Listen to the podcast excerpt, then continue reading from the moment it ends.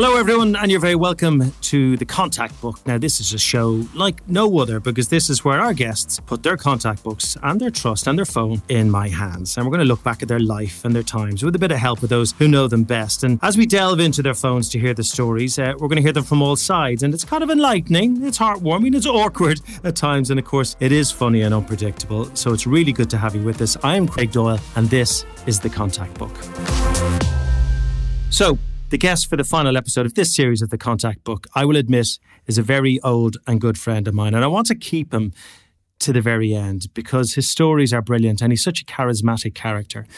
And I knew he'd love this. He loves to chat about the past and he's got lots and lots of friends. So to hear and earwig those conversations is going to be great fun for all of you. He played hooker for um, his beloved Garryowen and Munster and Harlequins in the Gallagher Premiership, Ireland, of course, and the British and Irish Lions. But he's one of those players, like so many on the contact book, that changed the game, changed the way their position was viewed, how it was played. He certainly did that he was a difficult man to miss.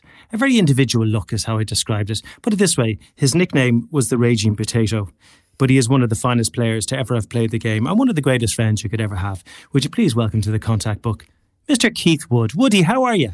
Craig, I'm great, thank you. I find it very hard. I blushed slightly with that introduction. Um, it's a little bit awkward, is the word you mentioned. I'm feeling nervous for the simple fact of giving you over my phone is, uh, I think, a foolhardy act on my behalf. And I'm a little bit worried about who you're going to delve into it. But uh, we hope for a bit of fun with it too. And we have been friends for a long time. We spent a long time in the different studios of the BBC over the years, and we had a lot of fun with that too, which is which is nice. So I'm delighted to be on. Well, I do remember many years ago, you and I were, it was one of my first games anchoring for the BBC. Uh, and it was so cold. I underdressed. I went for style ahead of kind of sensible clothing. And you had a massive, big coat on, a big kind of duvet jacket. And you actually sat behind me and you wrapped the coat around me and you undid the middle button. It was just my head popping out of the middle of your coat, like a little Joey in a kangaroo's pouch. Do you remember it? I'm slightly disappointed there was no photograph taken of that because it had to be one of the stranger things to be seen on the side of a field. I, listen, I had days in the BBC where I wore two hats because my head got so cold. Of course, the lack of hair it was minus nine in the stadium in Paris at one stage, and we'd someone from the BBC saying you can't wear that jacket because it's branded. I said, I either die on air or I wear this jacket. But I believed in being very well prepared, and I always had a lot of things to put on because it's it's freezing standing up. I know it sounds like a uh, a strange thing to complain about as a front row forward, but I feel the cold. And you definitely dressed for fashion. I mean, you didn't understand practicality in any of your career, I have to say. no, and I continue to follow that line of thought. Now, in the contact book, we've often kind of gone chronologically and we've started with our guest and talked about their school days and, and worked our way through. But in researching this interview, I started looking back at the Lions tour of 97, and it was a hugely significant Lions tour in South Africa. It was a series win, but also it gave birth to the first behind the scenes video and film about a tour. And we saw everything. It was called Living with the Lions. And Martin Johnson was the captain on that tour. But you and your experience and how vocal you are meant you played a huge role in it too. And I'll never forget the dressing room before the second test. And it was a vital second test because it was a test you won and you won the test series then against South Africa. But I'll never forget the sounds from the dressing room and players throwing up and the speeches and the passion and the tears. Um, I, I, watched it again and I, I have to say I was welling up watching it. It was an incredible moment, really, for the world to see that, wasn't it? Well, for me, it was it was unusual. So, um, look, I grew up with the idea of the Lions. My dad toured with the Lions in '59, and, and he'd passed away long before I played rugby, so he never got to see me play. But uh, the, the memory of the Lions was something there. I'm a bit of a keen history buff as well, and I was interested in looking at all the different parts of it. But that tour and the response to the video of that tour was quite unusual. So I didn't speak to camera on that, you know, to that camera crew over that whole tour. And yet when the video came out, I was there in an awful lot of it. And you kind of forget they're there. And it was incredibly natural for that reason. And the game had only just become professional. And we didn't really know what we were doing in a lot of respects. And we were kids. I was 25. Look, I'm, I'm, a fan as well, but when you looked around the first team meeting and you look at Martin Johnson over there and Ieuan Evans and Dallaglio and guys from rugby league, and suddenly you say, oh my God, this is something very, very special. We weren't winning with Ireland and we weren't getting it much of a chance with winning with Ireland. And I remember going into that room saying, oh my God, we can win this time. Uh, we can definitely win with this team, even though everything is against us. And I just wanted to be part of the test team. And the standards that the the other players, the the British players in the British and Irish Lions, some of the standards that they trained at were was an eye opener for me, and it changed my outlook on the game. And I would have said I had a good work ethic, but this was something different. And uh, the key part for 97 was just to be a sponge for how everybody did everything or, or could do anything or how they tried to see the game and for me, it changed how I played rugby. And look, I, I looked at the video for the first time properly in the first lockdown. And I wow. waited that long to do it. And I'd watched a bit of it when it came out first, but I tend not to look too, too back to. I like to remember my memories as opposed to look at images.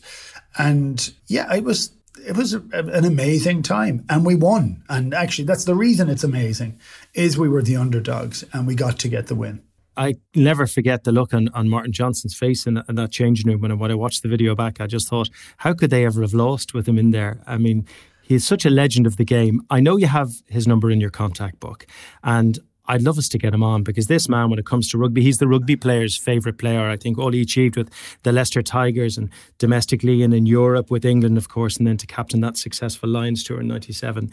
Can we give Jono a buzz? Let's give Martin Johnson a buzz. Absolutely, give him give him a tinkle. Let's give him a tinkle. He might be out on his bike. Apparently, he's an absolute animal on the bike these days. He's half the size he used to be. And he's still huge. Hello. Martin Johnson, Craig Doyle here on the contact book with your old pal Keith Wood alongside me. How are you, Jono? Yeah, good. You guys all right?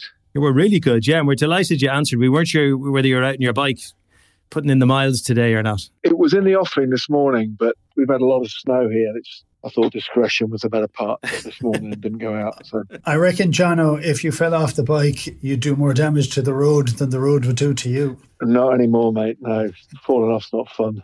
Jono, we're we're looking back. Fragile. How are you, Keith? Uh, Yeah, I'm in cracking form actually. Really, really good form. Entertained by this kind of concept of giving over my phone, which is uh, which is making me a tad nervous. So um, you can ease my nerves here if at all possible or actually preferably increase the nerves, Jono. I'd much rather you did that um, because you would have seen all sides of Keith Wood over the course of that Lions tour in '97. Where we were just discussing the the dressing room and the Living with the Lions video before the second test and the atmosphere in the dressing room that day. My word, it's just an incredible thing to, to, to look in on. What, what, are your memories of that day? Obviously, you know, winning the first test, we'd sort of pulled their tail, hadn't we? And they, they we knew they were going to come out you know, completely revved up. But we'd been through so many big games already. It was just, you know, every game felt like a massive game on that tour, really. First test was huge.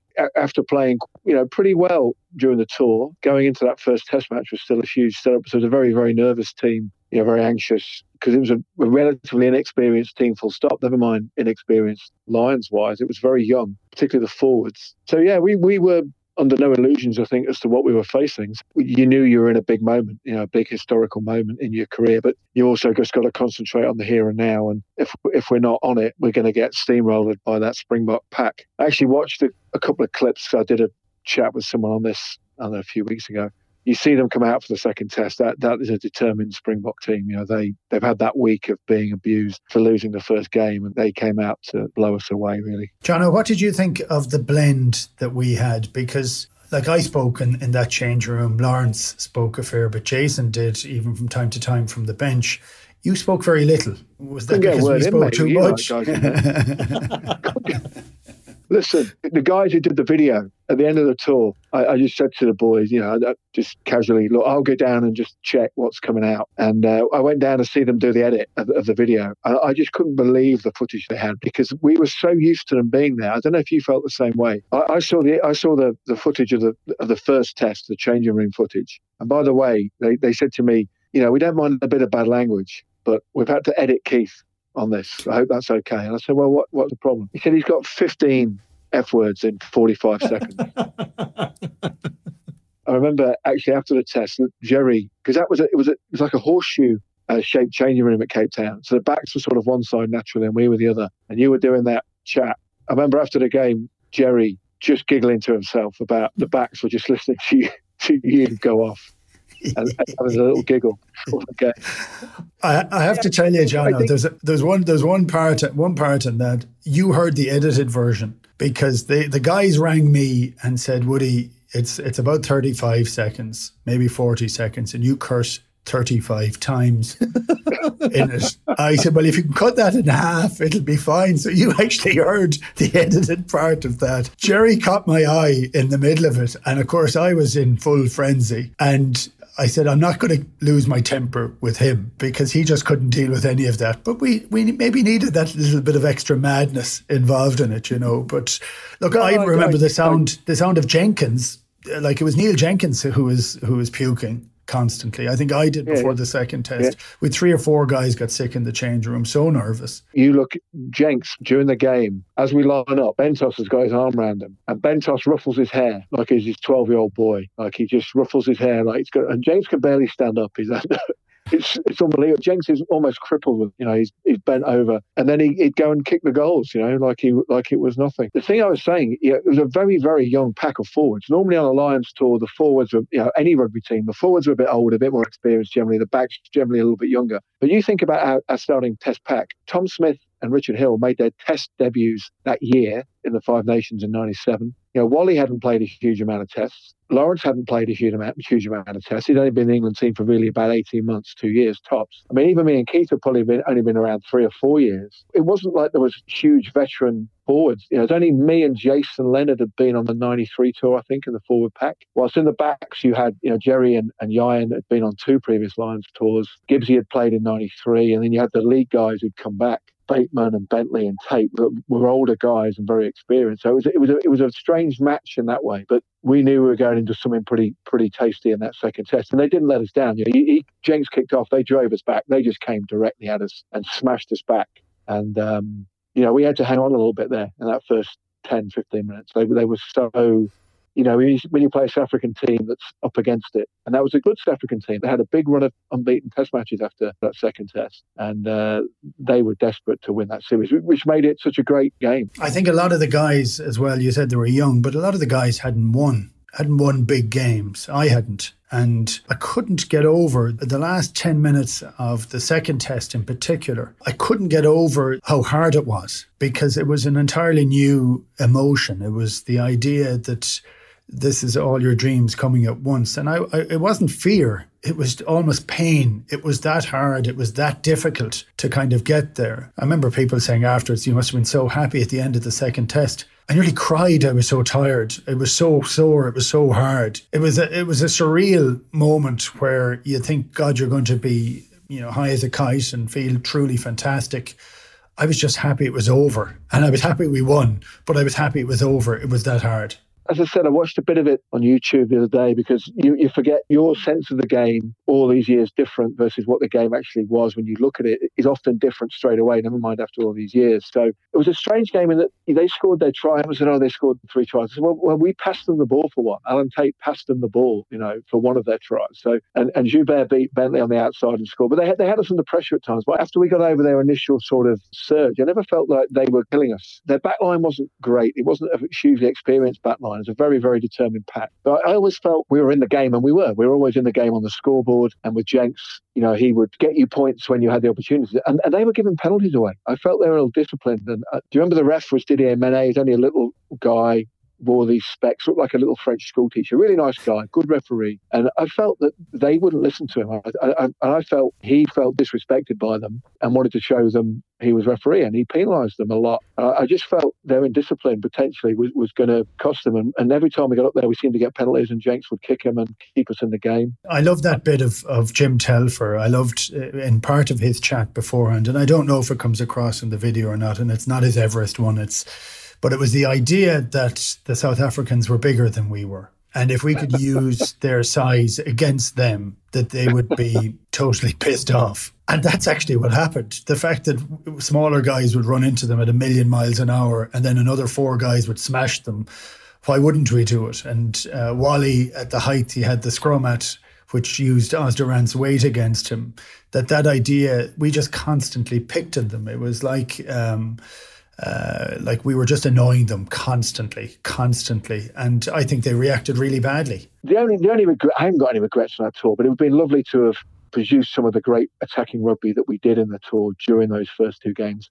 I actually watched a clip of the third test, you know, and we played some great rugby. I know we, we ended up on the wrong side of a defeat, but we actually played some amazing rugby in that in that game. Just didn't quite turn them into into scores, and they probably just had the well, they definitely had the sort of will to win more than we did in the last twenty minutes of that game. But it was a sort of rearguard effort in a way of just hanging in there with them and then landing the, the killer punch at the end. But of all the rugby I've played, that tour I think was some of the most joyful rugby. You know, when you came off thinking, "Wow, what a game that was!" That was, and even watching the boys when they played up at the Free State that midweek when we stayed down in Durban, just watching that game, you would, you know, it's compelling to watch it. And I'll never forget Gibbsy said at the end of the game, "I wish I was playing." You know, no one says that in a midweek game between Test matches, do they? No one says, yeah. "I wish I was playing midweek." in Bloemfontein on a Tuesday night. that was one of the best games it, it, I've it, ever seen. As as a like sitting yeah. as a fan watching your teammates and you're down yeah. at at sea level. But that's one of the best games of rugby of all time. The rugby the guys played was was just amazing, and it, it was inspiring to us, wasn't it? It was inspiring to see them play like that against a, a really you know, mid Blum, you know, Orange Free State between Test matches. That's an ambush game, isn't it? That's a game where they're trying to knock you about and knock your confidence. And the boys just went up there and smashed it. I mean, they, they flew up that morning. Geech didn't go, did he? Geech um, was ill, I think, and didn't go, if you remember. So Jim was in charge of the ship, and um, they just went up there and handled it. Jono, there's a great moment at the end of that second test when Keith. Yeah, when the whistle goes, mate. when the whistle goes. just before that, and you're just trying to get territory, you're trying to get out of trouble. It was a tight old game, but Woody fly hacks the ball up, up the pitch and uh, he puts in a huge big chase. And it was just the stress relief. Oh my word, it was unbelievable. It was like lifting the lid on a boiling well, that, kettle. Is that after the drop goal? Before, before, before, before, yeah. Yeah. So I mean, when we when we get the drop goal, people, oh, Jerry got the goal. There's a ruck, and I give it up for dead. And uh, Neil Back's on the field at this point, and Backy steals the ball, and Woody gets involved and grabs it and shoots it up the touchline and chases it, and that results in the field position that we score the points off. So the thing with having good rugby players on the field is they can just see things and do things. I always said that, you know, if you're in a team that's got 15 guys who can make rugby decisions, you know, that's not necessarily just throwing flash passes around. That's what people think about when you say a good rugby player. The guys who can make a decision defensively or just in the moment. And, and, and just rugby like that, you know, with a ball, I'd come out the rock and thought, ah, it's gone, that's lost. We'll defend the next phase. Backy steals it somehow. Woody gets it up the field. And um, and suddenly we, we get three points out of it. I kicked the ball, I ran up the field. I'm slightly embarrassed by the very end. Joubert just kicks it into touch. And I fell over. No, no, there was nothing there for me to fall over. I was just shattered. I actually fell over and then I had to throw yeah. the ball into the line out. But my favourite part of that, all of it, not and Guscott's kick is incredible and and but it was on it's the easy, ruck. Mate. Kicks easy. I could do that my left foot. yeah, yeah. I've seen you kick the ball. You're utterly useless. Mate, I can but, drop a goal, mate. I can drop a yeah. goal. Twenty years after retiring, maybe that's the only time you can drop a goal. I've, but I've Tim dropped, Tim Rodber halfway line in training numerous times. Yeah, you have to do it in the big games. No, no. Anyway, in the big game. Tim Rodber got hit in the face. He got punched in the eye and split under the eye. And that's that my favorite that part. That was Fritzy, wasn't it? Was that, was that Fritzy yeah, Van Heerden? Yeah, Fritz Van Heerden. And what, what I, what, it's my favorite part of it, not that Tim got split, but the fact that he cocked his fist to hit him back and then didn't and cleared out the ruck and he won the ruck for the pass for the drop goal. Oh, okay. And it was that discipline for me because it was a nasty dig and he, he he thought of clocking him back but he kept his composure and won the ruck and I love that I love that idea of having that discipline with two or three minutes to go do you know what I love about this is yeah. that we, we, after all the after all these years Woody and Jono we can we can finally tell Jerry that it wasn't his drop goal that won that second test and the test series but it was uh, it was Woody's hack up the field Good. Excellent. Well, if you could ring him immediately and tell him that.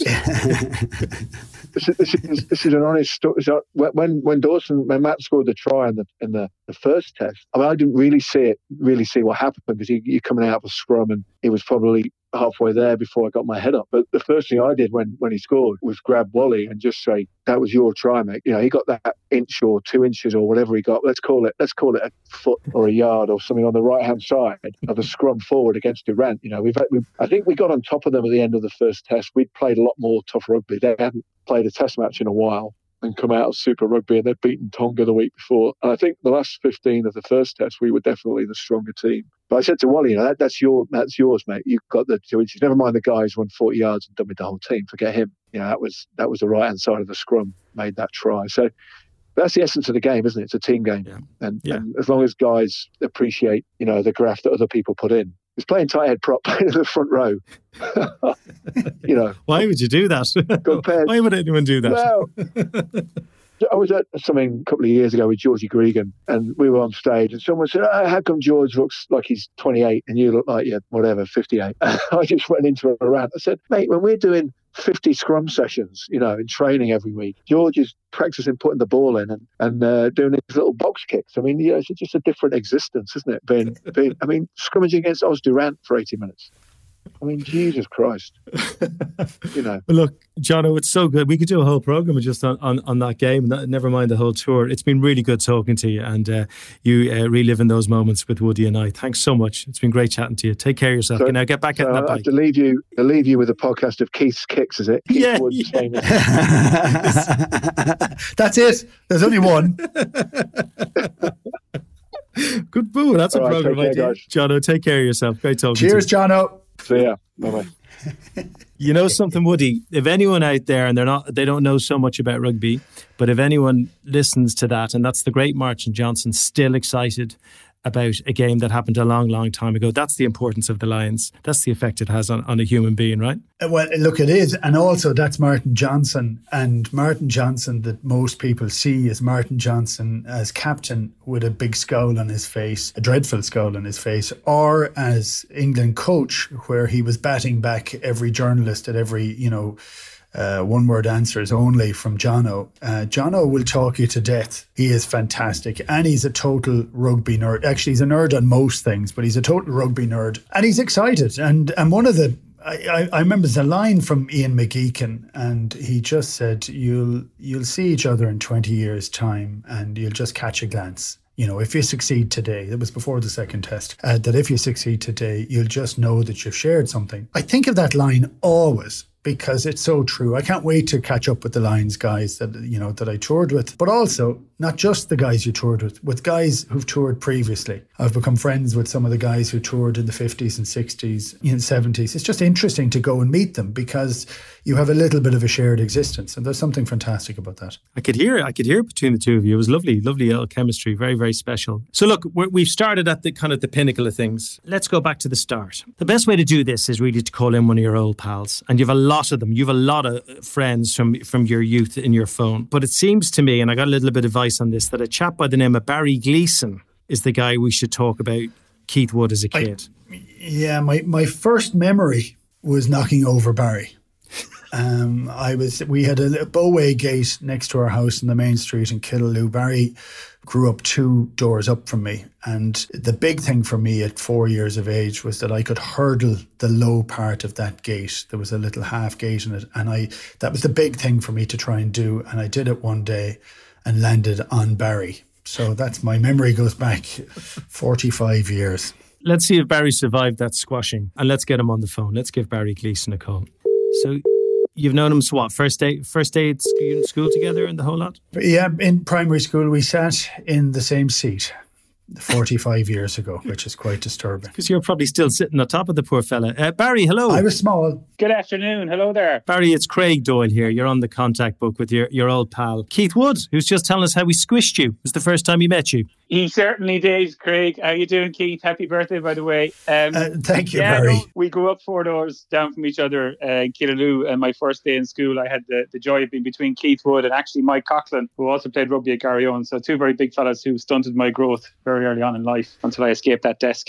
Yeah, that's not entirely true, by the way. I was tiny. Craig, and uh, oh. people kind of forget that fact. I know, however tiny I was, Barry, you were smaller. I have to say. I was a bit smaller, yeah. So and we were also two gardens apart. So uh, I would say, yeah, we were um, we were fairly intertwined growing up in Killaloe with our siblings as well. He's still a bag of energy when he can be. What was he like back then, Barry? Most people know him for rugby, but growing up in Killaloe, he was known for hurling and lots of other sports and being a, a, star performer. So my experience of Keith was a lot of stuff I see with him now. I, I, I saw growing up in Killaloe, a lot of people from the hometown would see it from, from his time playing hurling, and rugby was a, a late blossom. And uh, if I describe in hurling, Keith had kind of two very good strategies. One was to sidestep you, and the other one was to go through you. And I think he carried those into rugby, but um, but he learned them in hurling. So I always see him with a hurling in his hand when he's sidestepping people on a rugby pitch. I'm going to have to give Woody one of your one of your greatest challenges in life because the contact book I'm delighted to say is listened to right around the world, and there are people listening who don't know what you're talking about with hurling. So how would you explain ah. hurling to a newbie?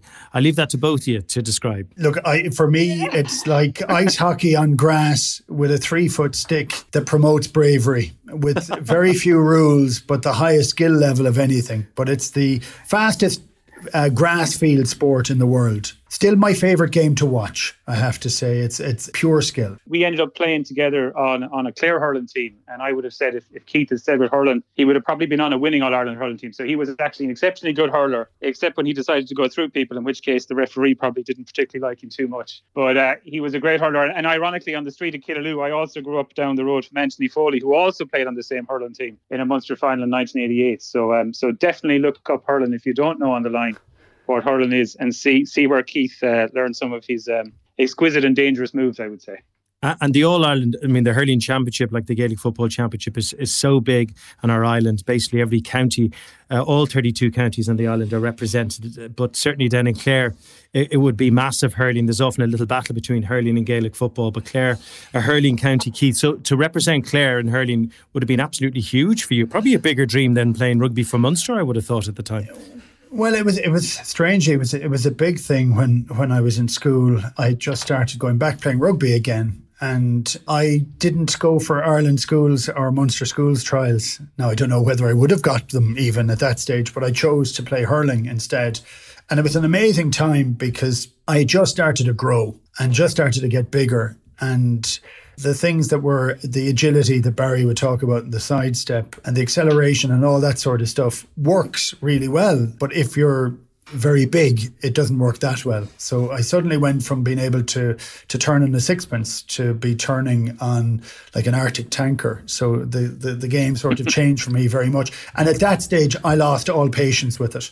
I suddenly became more likely to go through you than go around you.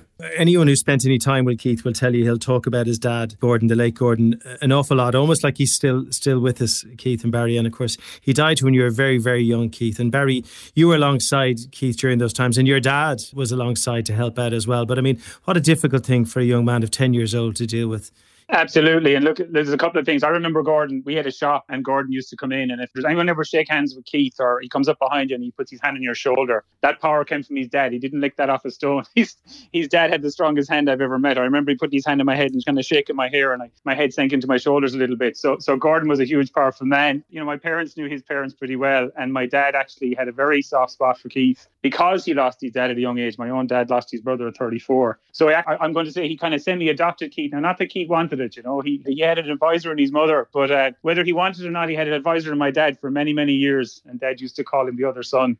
But uh, very close. There's two Barrys, I think you could say, would be on this call. If my dad was still around, he'd be on this call now. And uh, he'd be still telling Keith to mind himself and to mind what other fellows are telling him. I, so. In fairness, Barry Barry Senior, and it's we can get very emotional on this very quickly, but Barry was like my surrogate father, and he was a great, blunt man, very blunt, very honest, uh, incredibly loyal. I mean, I don't think I've ever met a man as loyal as your dad. Um, and he'd have a cut at you too, but it was out of love. Mm. And um, but we used to have so much crack. Even when I went over to Quins, uh, like I remember uh, Barry, young Barry, as in uh, who's on this call, Barry said, "Listen, we're going to come over to the game." at the weekend when you're playing. And I said, Great, can we stay with you? I said, Fantastic, no problem. So I presume there was two people and 15 turned up and all all came in, all stayed in in the house, all lay down the floor. I mean, his dad included, some of his dad's friends. Absolutely brilliant. We caused total carnage in London, which was no harm either. You know? and, and I will say, Keith, and, and you, you'll probably remember this, but my dad had a few conditions. So not only to watch you playing and make sure everyone didn't take too much out of you, but he wanted to go to Mass on Sunday. So I said, Keith, look, we're going to have to solve this one. My dad always goes to church on Sunday. And, and Keith, surprisingly, no, and I wouldn't say he's a big Mass goer these days, but he uh, he said, no, I'll sort that out. I'll sort it out. So on, on Sunday morning, all 15 of us headed off on taxis to the church in King's Cross, which turned out not at all, not at all to be a church. And when when Keith said we brought some other people, we brought Mick Jurick, a school teacher, and a few people who hadn't been in that sort of world. And I'll never forget their faces looking up at the altar and thinking, "How do we end up here?" So that was uh, so. No, he was very obliging, but he wouldn't necessarily do the thing you asked him to do, but something like it. I've been lucky enough to go to that particular church. Can you yeah. describe to everyone listening what sight you might have beheld as you walked through the doors of it? Okay, so so look, it's it's a big warehouse at the back of an old canal area at the back of King's Cross in the central London, and as you approach it, there's hundreds of people coming out that look like they've been up for the last 24 hours, soaked in sweat, and carrying cans of beer and looking fairly worse for wear. So the church is actually a morning after nightclub for people who can't stop going, right? So we turn up at 10 o'clock and everyone has absolutely been drinking for 10 hours and I have people thinking they're going to mass. Uh, Barry, it's so good talking to you. Thank you so much for joining us, and it's lovely to get that little insight into a young and slightly older Keith Wood as well. So appreciate your time. Thank you so much. Not at all. Take care. Take care, Keith. All Thanks, lads. Cheers, Barry. Bye bye. This is what I love about your story, Keith. I was looking at your phone. There were so many well known names I could call, but your your favorites are, are people who just influenced your life, but you know they weren't in the spotlight themselves. Just good, solid people like Barry. And another one is Pat Cross, who was your teacher and your coach. And every single person I've interviewed, bar bar none, they've all said there, there's a teacher in their lives who influenced them beyond belief. Uh, and Pat Cross was your guy, was he? Yeah, he he he actually didn't teach me. He was a very he was the youngest teacher in Munchin's when I went there in the early eighties, and he was all the the majority of the teachers were were approaching retirement, and he was the youngest. He was kind of like a sixth year. So everybody gravitated to him because he was a load of crack, uh, a lot of fun, just he was a bit bold, you know. And Munchin's would be quite a posh secondary school now. Then, uh, no, not no, no. We definitely wouldn't. We'd, we'd never qualify as posh. Munchin's is a diocesan college. It's it was a mixture of um, boarders and day boys, so it would deal with the local community and also dealt with a lot of kind of farmer stock from West Limerick. But it's a it's a it's a really good, proud school, rugby school, quite strong. My three boys go there, um, and they're there now. So should we give them a call? Pat, should we give Should we give Pat absolutely. a call? Absolutely. Let's give brilliant, Pat a call. Brilliant. When's the last time you spoke to Pat? Uh, I have to speak to Pat every now and then because he uh, he looks after my boys. He still oh, coaches in there. Still coaches yeah. in there. Oh wow. Yeah. Teachers are always the worst at answering it. Hello. Hiya, Pat. How are you? It's Craig Doyle here. Uh, you're on the Craig. contact book. How are you doing? How are you doing? Well? I'm great, thank you. Guess who I have with me at the moment? Mr. Keith Wood. Uh, Singing your Mr. praises. Keith Wood. Never heard of him. I'm saying, ni- I'm saying nice things about you, Pat, in fairness. Yeah, a bit late now, now that I'm retired. a lot late, yeah. Pat, tell us, tell us yeah, about how Keith. you doing? I have a few memories of kids, especially a couple from school. But the big one for me would have been the time that we got together, a rushed overnight job to put a team together to play. Was it the New Zealand under 21s? Do you remember that, Keith? I do, I do, yeah. So we got a call saying listen, there's, there had been some trouble with, uh, I don't know, the, there had been a cancellation and Munster were asked to take on the fixture. So we kind of put together a team and uh, it's all a bit of a rush, a rush job like, and next thing Keith took over the whole thing there was no coaching involved from our side of it. But from his end of it, like he just got the players together. Uh, we had a very short run out, but he actually gelled the whole thing together. Every player probably played his best game of his life, and they all played superbly. And they beat them. Beat them. Oh, you won, yeah. And Woody had a, a, huge role in that, in that he gelled the whole thing together. I, at the time, he was probably just 21, and I was amazed that he had changed so much in a few, three or four years that I hadn't seen him. That he had actually become a man and a leader of men. More importantly, Pat, it's great okay, talking okay, to you. Yeah, yeah. We're going to let you go because there's a queue of people who want to get stuck okay, into no problem. Woody. But thank you so much yeah. for your time. It's great talking to you. All the best. Okay. Best of luck, Craig. Good Take luck, care. Woody. See you. Take care. cheers, Bye. Pat. Bye. Thank you.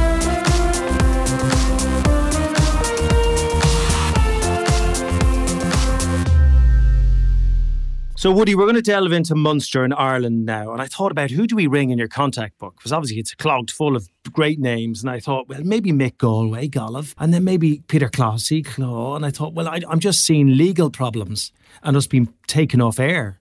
You know, I, what do you think? Bad call. Oh, I think a very good decision. And plus the very simple fact that you can't put subtitles on a podcast. And any yes. of our international listeners wouldn't have a rashers um, what the guys were saying. Uh, bearing in mind, they also talk in stories and they know the end of the story and they laugh before the end of the story. So unless you know the story, it's just it's just kind of mad, actually. Okay.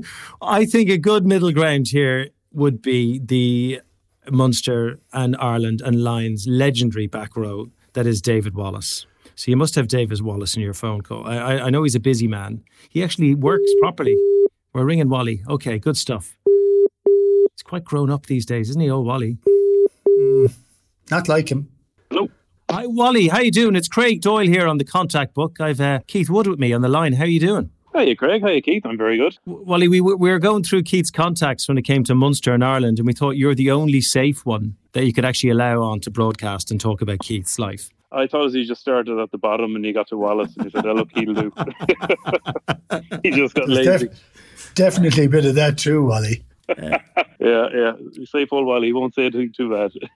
Wally, you had a significant uh, yeah. few years together with Munster and Ireland, didn't you? I mean, it was a huge part of both your lives. I, I suppose I knew really through through uh, Richard really first and, and, and Garryowen, you know. So obviously we both would have been members of Garryowen and Woody was, was starring um, my brother Richard playing with him. So that's when I first got to know Woody. But yeah, look, I obviously was, was a big fan and watched all those Garryowen games and, and uh, obviously Woody was playing with Ireland as well at that stage. So he was right up there in my estimation. But yeah, so great to actually get in and play with him a few years later. Uh, we, we've had a lot of players on this show who, who changed the way their position was played. And I think Woody was definitely one of those because he used to do things like kick the ball and pass and even catch it.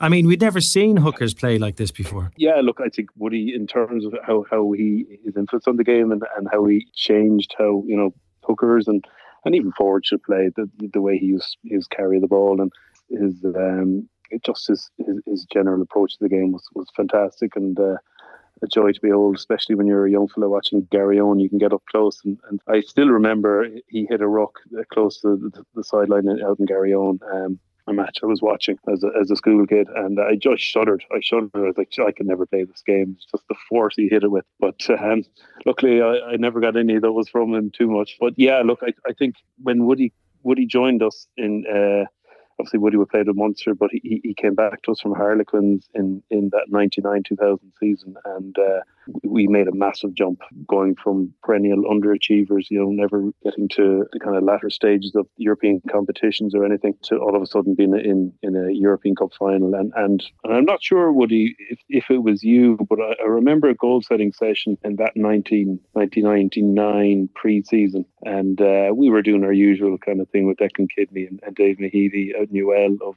you know, what do we want to achieve this season? You know, we want to we want to win the Interpros or win our first match in France and it was things like that, you know. Um, uh, one of the sections was was dream goals, and that was probably all the stuff that was going in there. And I think it was Woody, and Woody, you might set me right on this, and who popped up and said, "Look, we need to win the European Cup. That's that's what we want to do." And and uh, unfortunately, I think half of the room laughed at that stage um, because we just didn't have the belief in us and that's what Woody brought to us. And and it was that standard and training as well, where he would he would bitch at everyone, and he'd he'd you know call people out if if he said you know this that's not a good enough standard, you drop ball, you know, do some press ups, you know, just not accepting inferior standards and, and and that drove us on you know. It was i mean there was there was other factors in that season as well but for me that was that was a big one. And uh, games like saracens and Thomond Park where we're, we're on our line with, with only a few minutes ago and we're behind. And i think you know with woody there next to you you kind of thought well look we, we can beat anyone. We marched them down the field and, and scored a try and Rog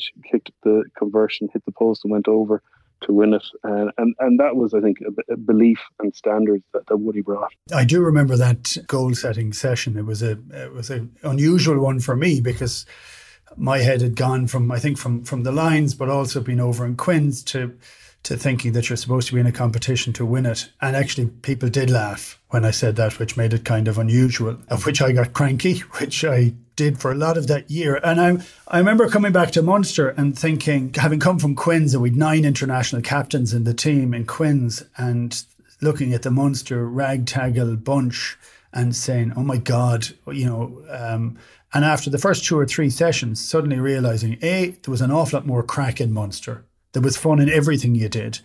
And B, that they were unbelievable natural footballers and um, they would know naturally what to do without having to think about it or be coached about it. And there was a sort of, I would say, an agricultural nature to how they played. But the link between forwards and backs from that Munster team in 99 2000 was incredible. And look, I would always say when you look at the Wallaces and the three Wallaces, so you had Richie, who I played with first, who was an incredibly fast winger.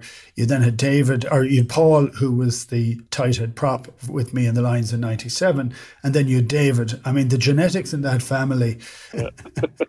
but Woody, I, I, do have a bone to pick with you, and that was when I did finally get into the into the Irish setup. You were kind of in charge of who did what job and etc. And when I came in anyway, was the job was to, to clean the changing rooms and the bus after every session we had, which was by far the worst job that you could get. And I had I must have had that for four or five years. And Woody, you took great pleasure in giving it to me. So, so you got a bus and a change, and it's covered in blood and snot and bandages and oh. spit oh, and sweat yeah, and filth. Got it. Lovely. Hundred percent. Yeah, Lovely. yeah, yeah. And I'll have to get you back for that, Woody. But uh, good times, good times. you were given the job, Wally, because you were very good at it and you did it really well. We didn't want to give it to somebody who wouldn't do it as well as you did. You see, that's that's proper leadership that was that was my fault. I was a perfectionist. Yeah, yeah. I, sh- I should have known. I should have done a dodgy job day one. And and and, and Wally, your, your fondest memory of Keith in, in an Ireland jersey. I remember being over at that World Cup uh, in 2003, and I'm getting injections into his shoulder, and thinking, is he ever going to last the pace here? But such a key man when it came to the green of Ireland. Yeah, and again, like I, I suppose I kind of modelled myself a little bit and tried to be the ball carrier. And Woody would have been one of those guys. I would have, I suppose, tried to, to take everything from what he did and, and see how he did it. And, and uh, he was he was massive for me. So any any time he got his hands on the ball, the whole crowd just you know you could feel the energy rising and, and they knew he was going to do something special but having that kicking ability and everything as well too on, on the back of it. So yeah uh, just special times when he was playing and, and, and he stood out a mile as was world class and, and I think in an Irish perspective, you know, at times where we wouldn't have, wouldn't have been winning a lot of games, you know, he was really something to, to be proud of and, and having that world class standard. Uh, Wally, it's great talking to you. I know you've got an actual proper job. I got to go back so to it. I'm late for a call, so I got to get on it. Come on, jump on that Zoom. Thanks right. a million. Cheers. All the best, Thanks. Wally. Good, Take good care. Cheers, Wally. Bye bye. Bye bye. Now, it's been referenced a couple of times, Woody, and it was the big trip over to London and over to Harlequins. And for those of you who don't know domestic rugby in England, Harlequins would be like it would be a lot of the old city brokers and stuff. It's quite flash. Will Carling was the captain at one stage, and they were all good-looking guys and socialites, and it was in southwest London. And uh, you know, for a Munster fella to go over there, Woody, I thought it was an unusual choice of club because it was just so inversely proportional to what you were used to. It was very unusual. It came about because I got injured in the World Cup in '95, and I went over to England to have the surgery. It was a, a very complicated surgery on, on, a posterior dislocation of my shoulder, so it was a it was a really tricky one. And and I came back, and there was Irish contracts were being given out, and I wasn't given one. And I remember asking why I wasn't given one, and they said, "Well, you don't feature in the, in our plans." And I said, "Well, I've only just played in the World Cup," and they said, "Well, look, you're injured." So I said, "Listen, I've got a couple of offers, three offers in the UK." And they said, Well, we don't think you should go. And I said, Well, I'm going to go because this is a chance to play professional rugby. And I was very fortunate in that I was working with Irish Permanent at the time. And the, the CEO, Roy Douglas, I went and I met him. And he said, Well, I'll make it very easy for you. I'll give you an open ended leave of absence. And if your shoulder goes or it doesn't work out for you, you always have a job here, which is the coolest thing wow, that any, any guy could give you, a CEO could give you. So I decided to go to London because I'm from the country. I'm from Killaloe, but it's I'm not really a city boy, and I actually wanted to be out of my comfort zone. And I remember I signed a three year contract because I knew I'd hate it. And I said it would force me to like it. Now, there's a bit of perverse logic if you want it. And I fell in love with the place after six weeks. I thought that I, I thought the place was just incredible. And I was a kid, I was 23, 24 first time really outside of Limerick. I, I hadn't uh, Clare or Limerick. I hadn't really. I I'd worked a bit in Dublin, but I, I commuted almost. I, I, I just went up there for for a few days at a time. But I had never really lived outside of here, so. It was a shock. I mean, it was a huge shock, and it was the start of the professional game, and uh, it was bewildering. You know, we had the most incredible rugby players, and and I loved it actually. Um, and I stayed in London afterwards. So um, look, I fell in love with London. And it was the start of one of the many bromances in your life. Quite a few bromances, but this one I like because it's a real odd couple. You've got this, you know, fella coming up from the country, and then he pairs up with a young, handsome, like a male model playing rugby, uh, who was also injured at the same time as you. No surprise, he's on telly with me these days, and that's Ugo Monye. So let let's give Ugo a buzz. Ugo went on obviously to play for England and the and the Lions as well. But you became quite good friends. So let's give Ugo a buzz. He's probably Great. He's probably he's out. He'd be at like a launch of something or selling something.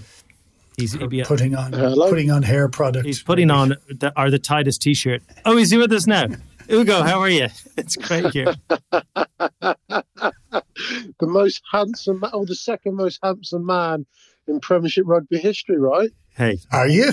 I didn't crown myself, or not not crown myself. I was, I was, I, I was, I was talking about Craig. So Craig was Oh, involved in a poll last uh, poll last week where um, they had the most handsome men in rugby, Oh, and uh, the dark horse Doyle managed to get himself to the final, and he just lost out to a devastatingly good-looking man in Henry Slade, and I think anyone would be happy to lose to him. So it's official. Craig Doyle is the second most handsome man in the Premiership. There you go. it's not like I've thought about this, and I've slept a little bit since. But you know, the fact is, Henry Slade put it on his Twitter, uh, and he has two hundred thousand followers. So, what hope did I have? Not that I've analysed the results or anything, but oh I'm my just saying, God. in a oh, you're pa- in you a can be parallel world, pathetic sometimes. You- like the idea when people talk and slag about the media, you're the reason they slag them off, Craig. I'm telling you. let's move this away from me if you don't mind. I want to talk about I want to talk about your your bromance back in the Harlequins days, Ugo. Yeah. So tell us the situation and how you, you got to know each other because it was a, a slightly unusual situation. You weren't out playing rugby together, but you were hanging out together. it was kind of bizarre. So to kind of get back to the start of it, to then take you to how I got to know Woody was, I mean, I just done my A levels and then got propelled into this professional environment at Harlequins, and you know, I spent that summer watching the British and Irish Lions tour, which Woody was a part of. In fact, he was named the world's best player. So you're like, oh my word, you're stepping out of county level players and under 18 age grade players into a changing room full of international superstars, and Woody was one of those. Um, and as every young lad wants to do, you want to impress and you want to, you know, make your way and get in the team. But that wasn't to be for me. I I injured myself. I, I fractured a metatarsal. So I spent a bit of time on the sidelines, and that coincided with Woody, I think, coming back from his 10th shoulder operation. And so the most unlikely of bonds became the strongest of bonds because I spent every single day, morning, evening, with Woody, just rehabbing and to kind of immerse myself into understand what it would take to be a high level performing athlete and there wasn't anyone better to learn from at that time My God, I, I don't know. That last line uh, surprises me a lot, but I, I, I loved it because it's funny. Like, so I was at the end of my career. I was 31 or thereabouts, 30, 30, 31. Ugo was 17 or 18. He was the quickest thing of all time with a broken bone in his foot. Um, he was quicker than I was. And we trained and had a bit of fun and trained and slagged each other and trained and uh, learned from each other and trained. And it was amazing because it was only, it was really only the two of us and Paul Pook, who is our Yeah. fitness coach. And it just was, it was fantastic because I, I, I look, I, I'll say it, this is why there's a bromance, is I learned so much from this kid. I had worked before I played rugby. Here was a guy that this was going to be his job for the foreseeable future. This is what he wanted to do. This is what he was going to do. Um, it was an incredibly different perspective and from the one I had. And I, I have to say I got a bit of the joy of the game back because I was looking at this guy who was only starting and his energy was infectious. And look, I always have a lot of energy, but it's I can get grumpy too. But I I just thought it was like we ended up having an awful lot of crack with it. It was just it was one of those lovely kind of moments in time that doesn't happen very often. That you because normally have the pressure of a game that that kind of can impact on on the start of a relationship or something like that. We didn't because yeah. we were both injured, so we got to know each other really yeah. well. Both incredibly childish, totally idiots, you know. Totally, but I, I think you're right, Woody, because rugby can be really cyclical. You know, you prepare for a game every single Saturday, you review it, you get onto the training pitch, and then you work in your unit. So there isn't, you don't really cross pollinate between forwards and backs all that much. So for me to be kind of getting to know a hooker, that shouldn't have happened. I should have been getting to know the likes of your Dan Lugers and your Rob Jules of this world, but I was getting to learn and understand from from the world's best player and and also for me you know i think most youngsters probably be able to relate to this like when you're excelling at school you, you think you're the much nuts you really do. You think, hey, now now I've got a premiership contract, and hey, I've got initials on my gear and everything else. But then you get very grounded when you step into a high performing environment like that. And I'll tell you what, I mean, there was lots of good players in that squad. You had the likes of Jason Leonard, and actually it's funny because all my schoolmates would ask me, "So what's this one like? What's that one like?" And with Jason, all I could say was, I have never seen a bigger set of balls on any man than I've seen on Jason Leonard, which probably surprised them. And I think they were expected, you know, talking about, hey, this guy played for England over a hundred times, whatever. But that was my that was my first takeaway. But what, what Woody did was something which I deeply value. Um, was that you did not have to put your arm around me. You know, you're the best player in the world. You just come off a Lions tour. Now you've got this kind of spotty, rough and ready, overly keen rugby athlete that was trying to make it in rugby. And I say to you all the time, Woody, but I, I genuinely never forget it. I'll never forget it because there was other guys that perhaps should have taken on the role that you did but didn't and you chose to do it you know I, I really appreciate you not because of the player that you that you were but it's more the, the human that you were and uh, and the impact and influence that you had on me. I don't know what to I don't know what to say to that. I I I mean, lo- look, it's lovely, and we I, I know this is a, this isn't a surprise. We've had this discussion before, and there were guys I didn't do that with, and there are guys that that I should have done it with as well. It becomes it becomes interesting because when you when you hold up that mirror and you try and say, well, why didn't I do that with everybody? I think it does come down to opportunity it comes down to a moment in time as well. And I think it comes down to different personalities. I mean, in fairness, Ugo, you were hard not to like. And to have time for people is just is one of the rarities. And when you when we go back now and look at the amount of games that were played, it was, it was funny. My time in Quins was interesting. I made a mistake. I was captain of Quins in 97, 98. And in retrospect, it was a mistake because I was captain of Ireland at the same time, and I it was too much, and I I said I'd never do that again afterwards. Uh, I I played thirty five or six games that season, maybe more, and captain for all of them, and it just was you've no time at all. And actually, that's one of the things of the game. I think we we do need to remember that young guys that come in through in through it need a, a helping hand to do it. I know it might be embarrassing for you, uncomfortable to hear, but you are one of the true greats. You, you just are. You just are. And I think people look at you through the lens of what you did on the pitch. And there's lots of things you taught me. I was never a leader, I never captained a side, but when you've got really strong leaders, it's very easy to be a good follower. And you led by your passion, your intensity, and just what you delivered on the pitch. Whatever you said, or whatever you asked of anyone else, you're willing to do it yourself. Once again, Woody, thank you. Thank you for everything. Oh, that's a great way to finish it, Ugo. Thank you so much for joining us. Really appreciate that.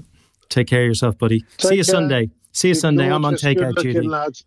Shut up. Get out of here. Thanks, Ugo. Woody, I want to stay with you in London because it's the location for one of the greatest, one of my favorite stories about you and one of your your bromance buddies, Eddie Jordan, the Formula One Soprano, obviously team owner. And um, I know you had a great day out. But I don't want to tell the story. I want Eddie Jordan to tell the story. So let's get Eddie Jordan on the phone because um, when I'm you say nervous about th- I'm Oh, really nervous word. about this one once you've Eddie on. My Oh, my God word. Almighty! I know, I know. I'll have to, I'll have to keep an eye on him. Eddie, Eddie, it's Craig here. How are you? How are you, Craig? There's that great story you tell about yourself and Woody going to 10 Downing Street, and that's your job today. Tell us that tale. It's a great story.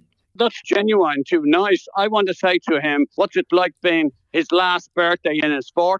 I mean, 49 going 50. He's an old man now. Does he know that? And he's got the slippers. I'm finally beginning to grow into the, the way I've looked for the last 30 years. I'm kind of happy enough, I- I- actually. I thought you were going to say maturity. That'll never happen, believe me. No, anyway, no, no, no, back- maturity. Back to Downing Street. I think it was an Irish evening. I can't really recall. The old memory banks are going a little wobbly these days. But anyway, there was Ken Doherty who grew up with me in, in Ranelagh in Dublin, and I was always a big fan of Ken.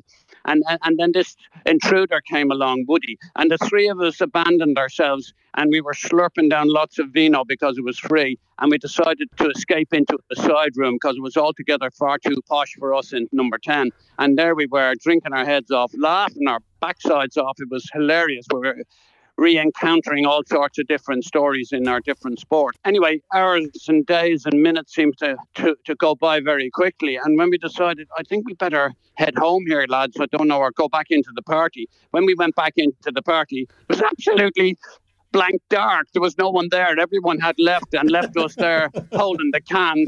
And we happened to make our way out of 10 Downing Street. I didn't see a security guard to save my life. I was trying to find my coat and my jacket, uh, and because that's my total possessions. And there was Woody trying to act as the savior of all saviors, and out we went. But it was a very, very nice evening, I have to say. Oh, hang on, hang on. Let me get my head around this. You're in Downing Street. Everybody, including the Prime Minister, has gone home, and there's just three Irish people in Downing Street with the doors locked, and you had the run of the place. And we left ourselves out, um, which made it did. extraordinary. It- um, so we were the we only did- three Irish guys in the place, I think, if I remember rightly, Eddie. The constable at the door was kind of confused when the door opened and, and three musketeers came out the door. And we were saying, "Hi, good night there. See you later. Tell me about Woody being your bouncer. Did you hire him as your bouncer, your security guard? The great thing about Woody, he loved stardom. Did you know that he loved singing? And when we had Finbar Furey and we had Davy Spillane, he was great to sing those Irish come-all-ye songs. So he was in a very posh place in Heidelberg, um, just outside where we were doing the Grand Prix. And I don't know at the time, I I had just won a couple of Grand Prix with, with friends and, and I had the terrible news that I had to tell him that I was about to sack him or that I had sacked him because I needed to keep the engines with Honda and they were insisting that I had this kid called Takuma Sato who made a personal vendetta to try and bankrupt me. He crashed that many cars. But anyway, uh, quite apart from all of that, Buddy arrives and, you know, we're enjoying the, the Grand Prix. Hockenheim is a huge, spectacular event, 120, 130,000 people there. But little did I know when I see all these F words across in the, in the stands, they were calling me F this and F that. They didn't like me, I have to tell you. Um, my reputation had taken a bit of a hit and they wanted to kill me. And I didn't realize this was actually as obvious as it was until I decided that we were leaving the track and after the race. Uh, and, and there was these baying people. Uh, now I understand what it's like to protest because these guys really wanted my blood. And um, so Woody was beside me, and they all, thought he was my bodyguard. So as we got in the van to leave the track to go to try and nick in the back way to get a helicopter, they pushed the band from one side to the other, and we're like in a rocking chair, except this was real motion and real time. And um, was I frightened? Well, I'd got Woody there. Not that that made any difference. Yes, I was frightened because I thought these people wanted to batter us. Anyway, I told the driver, "Go, just drive through them. Get anyway, get out of here." And we got into a helicopter. But there was a nice ending to this. We got into the helicopter, despite all this got marauding going on, and then into a small plane. And we decided, instead of stopping off in England, we decided to go straight to Galway. The Galway races were the next day. I had a horse running called Rostropovich with uh, Mouse Morris. Uh, and Woody and I and a couple of other pals, we went to Moran's of the Weir. We had the drink of a lifetime the next day. and um, as everybody does. And we appeared on RTÉ on the six o'clock news, absolutely battered. I do not remember even making any comment to the person with a microphone, and neither does Woody, even though he might claim he did. Neither of us were able to stand up, but it was very funny, I have to say. It's great moments I've had with him. Oh, lovely. Oh my God, uh, that and that is disturbingly true. And it was the week before I got married, and I had to ring my wife to say I wasn't uh, going to help with the arrangements for the wedding. I'd only just come back from the 2001 Lions. And yeah, over my only time ever at the Galway races, I flew in with Eddie. I mean, talk about living the high life. And it was about as funny as it was. And yeah, both of us interviewed on the 6 1 News, giggling uncontrollably again. So we started the first story with us laughing. We ended with that one laughing as well. I look for all the years because um, we cross paths often, and there's just a bit of fun always there. You know, there's always a, a, really good laugh. That does sound like the greatest night out ever, I have to say, lads. I'm just disappointed we couldn't be there for that to witness that. Eddie, thanks so much. Enjoy the season ahead. Great. And thanks, thanks, thanks for your time. Thanks for sharing all that. All the best. Uh, I, I, I, love that. I love that man you're talking to. So look after him, cuddle him up, and care for him. Because, I will indeed. Uh, some very special memories. Thanks, EJ. Bye. he doesn't quieten down. He doesn't call. Not at all. I couldn't. Oh. We couldn't get it. Couldn't get a word in. I was gonna. I was gonna say a story. He he asked me once, which was the as funny of all time. Would I help him? Would I go to um, would I go to the launch of his Grand Prix? So his car. So I went down to the Albert Hall. I was about 24, 25, I'd say, and I went down to in a pair of shorts because I had just come from training and I'd showered, but it was it was roasting hot, and I stood up at the back and watched it and uh, one of the guys that was there with us said, Look, Eddie'd love if you'd come for lunch. And I said, We're in Knightsbridge. I'm not going for lunch. He said, No, it's a very relaxed place. So I went into this place anyway, which was silver service, and I'm in a pair of shorts and a t shirt. And three Japanese guys, three um, Eddie, myself, and one of his engineers. And it then became a conversation where every question was directed to me of which I had no answer for any of the questions. I deferred them to the two lads, and it was a negotiation for Honda engines. and like, of course, there was no explanation of that before, during, or afterwards, but he got a three year deal out of it. So he's, uh, I still reckon he owes me a commission. But. Oh, my word. Great fella. I, I want to kind of wrap up everything and I want to overview you with two very, very important people. A, your wife, Nicola, who I'm thinking is sitting alongside you. Is she? Is Nicola there? She is. She is. Yeah. And uh, hiya, Nicola. How you doing? And um, an old pal of yours, Moss Rowan. So let's get Moss on the phone. Oh, hang on. There's a. Hiya, Moss. How are you? It's Craig Doyle here. How are you?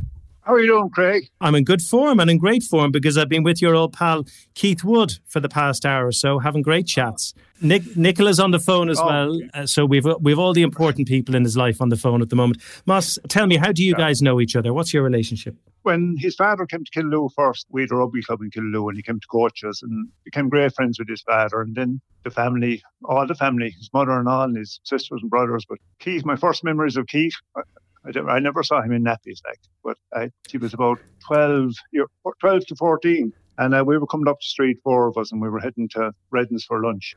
But Keith was out in the footpath, kicking a ball up against the wall. And uh, main, main street in Killaloe up the hill. But we thought like he'd move out of our way and pass, but that wasn't happening. Like he didn't do that. So we waited for a few seconds, thinking he'd lose control of the ball. That didn't happen either. So we had to go out onto the street, come in around the traffic, and when we got back in the footpath, I looked back and Keith was gone. So this was like he gave himself a test and he wasn't going to be bullied by us, wasn't going to be showed his confidence, his skill, his guts, cockiness, I suppose. And uh, he was fearless. Do you remember that day, Woody? No, I don't, and I don't know that story, Moss. I think that's. I think yeah, I didn't mad. tell you. I, I, no, no, I, I, I, like it. I think it's, I think it's, it's really, it's really interesting. You know, oh, Nicola, tell me this. So Keith has moved over to England, and he's a pro rugby player. How did you guys meet? Was it somewhere beautiful and glamorous? Oh gosh, yes, very glamorous, wasn't it, Keith? it was that absolute den of a place called the Clapham Grand, which no. I hope lots of people listening to this don't know because I've never been. Oh, and I've never been because it was awful. but it was one of my favourite places to go on a Saturday night where Dr. Glitz was playing with his big afro wig on and 70s music. And yeah, that's where we actually, I spotted his bald head across the dance floor. Why he was on the dance floor, I don't know, because ever since then he's never gone Never near a dance since, floor. just in case. Yeah, that's where I first met uh, met Keith. Any Irish person certainly who's ever been to London will have been to the Clapham Grand. I've been there myself. Yeah, Yeah. it's quite quite the spot. Not a romantic setting, but he spotted you Not across the dance. You spotted Nicola, beautiful Nicola, across the dance floor. No, no, no. I spotted You him. spotted I him? annoyed him. You yeah, spotted I beautiful him Keith. for the rest of the night. Yeah, I actually annoyed him so much. He wasn't very nice to me. The first words to him weren't very pleasant, and I can't repeat them. So um, I think you should. yeah, that's how it all No, started. I can't repeat them. You know these lovely stories that people have when they first met, and they can tell that story to their kids? Yeah, we no. don't. We don't tell that story. no, our kids don't know that Yeah. story. So I have a big soft spot for London because it was the place where we met, not for the Clapham Grand, I have to say. but uh, and look, and it was, and so, and we're back here in Killaloe, which is kind of, it's kind of mad to think that we're back. And I'd never any intention of going back. My intention was to stay in London. And we we loved living in London, and it was we we kind of finally decided to come back because we've we've three sons, and we said we'd give them a taste of of Ireland, and uh, for a variety of reasons, we decided that this is where we're going to stay. And What was bigger, your love of London or your love of belly buttons? well, belly buttons was the introduction. That was definitely part of it. I mean, that, the Lions video uh, is was my my dying love for pregnant women and belly buttons. And uh, and someone said to me, "Do you like pregnant women's belly buttons?" I said, "No, you have to actually hear what I said." And so belly buttons were to the fore, definitely. Um, and it became part of a thing for a while. It's something I'm still quite comfortable with. It may be my fetish, but uh, I, look, I can't. Let's not let's not deny it, Craig. You know, let's, uh, let's Were not you deny aware? who I am. Were you aware of this, Nicola? This belly button thing? I I was, and that was that was actually. I have a lot to thank that 97 Lions video for because if it hadn't have been for that Lions video, I wouldn't have gone up and annoyed him and asked him to kiss my belly button, which he actually didn't do. So, so I'm very fond of that 97 Lions tour as well because I wouldn't have met Keith otherwise. My word.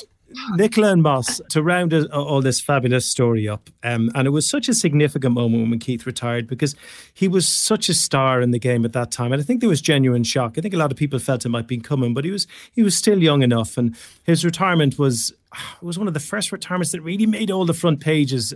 I think in the newspapers, certainly in Ireland and across the water. You were both there for that, Nicola uh, and Moss, and you both have different views on it and and different stories attached to us. So so Moss, I'll let you start, and Nicola.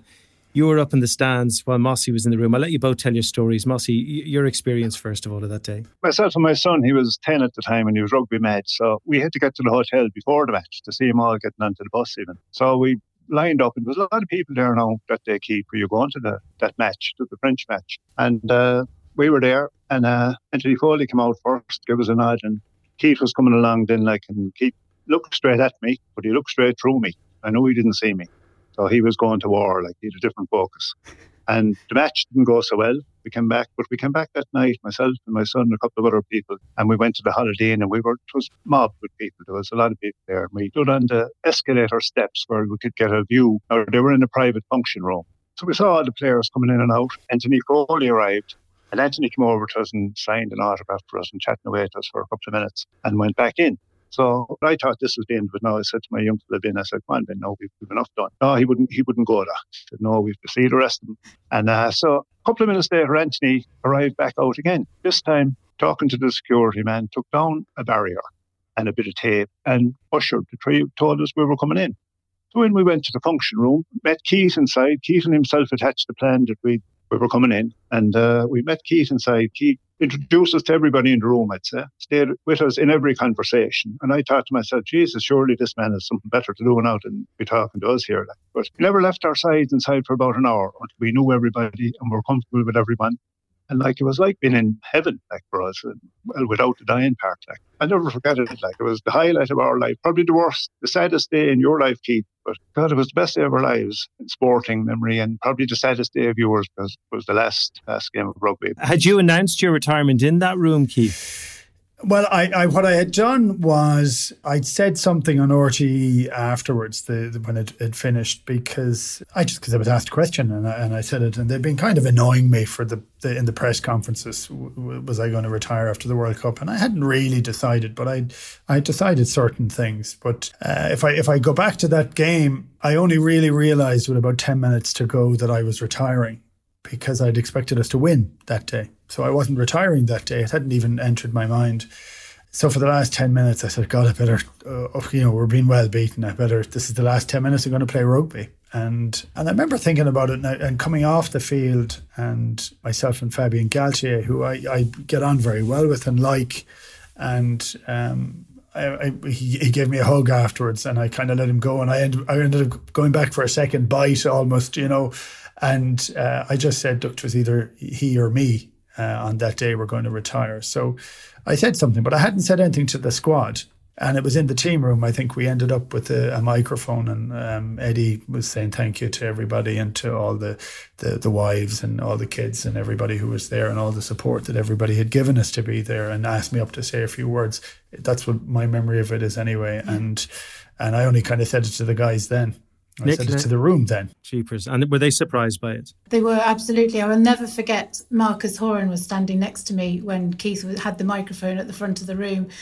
And Marcus, he kind of double took, he double took and he looked at me with his mouth open and then looked back at Keith at the front of the room and then looked back at me and went, no, no. Did he just, no, please tell me he didn't just say, did he just say he's retiring? And I said, and I had tears pour, pouring down my face then again, because I'd already been crying at the end of, when the whistle went um, at the end of the match. And uh, yeah, so the tears are pouring down my face again because I just thought that was it. We were never going to see Keith on the rugby field again, and, and which I was devastated about. But I knew when he has made a decision that that's it and there's no going back. But the whole room just literally were gobsmacked. They had no idea this was coming. So yeah, it was it was an emotional, um, very emotional time in the room. But it was, uh, like I say, it was his decision, and when it, when that's made, it's made, and there's no going back. You know, sometimes you can mark a career as you look back, as we have done now, by the trophies you've collected. But Woody, when I look back and hear your stories, it's the friends, incredible friends and memories you've collected. And, and, I think that just shows what an incredible career you've had, what a great life you've had and continue having with your wonderful family and friends around you. This has been an absolute joy. Thank you so much to all of you for joining us on this one, Woody. I hope you enjoyed it. Yeah, it's a pleasure. Thank you, Craig. Uh, it's a, a, a, little bit uh, almost too sweet. I, I, was expecting more of a hazing, so I'm uh, I've blushed a few times today. Well, we don't tell people what to sorry, say, Craig. and sorry, Mossy. Yeah, you're going to get stuck in now at the end, no, Mossy. Just, there's one word that would describe Keith, and that would be loyalty. He's absolutely loyalty all day long mm. to his family, to his friends, to his teammates. If you're on Keith's team, he'll back you. He'll fight you all day, all day. Teamwood, not a bad place to be. Woody, we don't dis- we don't ask people to, to go a certain way with these chats. They speak from their heart and, and from the, you know from their memory, and uh, so what they say is how they feel. So I'm afraid there wasn't bad stuff in there for you, all good stuff. But that's that's the mark you've left on people. So look, thank you so much for joining us. It's been absolutely brilliant to listen to Nicola. Thank you very much. Keep an eye on that big child there, and um, and we'll see you all soon. Cheers, Woody. Thanks so much. Brilliant. Thanks, See Craig. Craig. See you, Keith. See you, Nicola. Thanks, Craig. Bye. See you, Moss. Bye. Well, there you go. Another fascinating journey into someone's life and times through their friends and all their colleagues and, and, and, former playing colleagues too. I hope you enjoyed it. You've been listening to the Contact Book. Don't forget, you can subscribe, listen to the other brilliant interviews, the likes of Bryan Habana, Brian O'Driscoll, Maggie Alfonsi, Sean Fitzpatrick, David Pocock to name but a few. Spread the word of the Contact Book and please do let us know how you feel about the show. Today's show was produced by Keith Doyle for Three Rock Productions and co-produced by Brian O'Driscoll all made for Auddy. Thank you so much for your time, and we'll see you soon.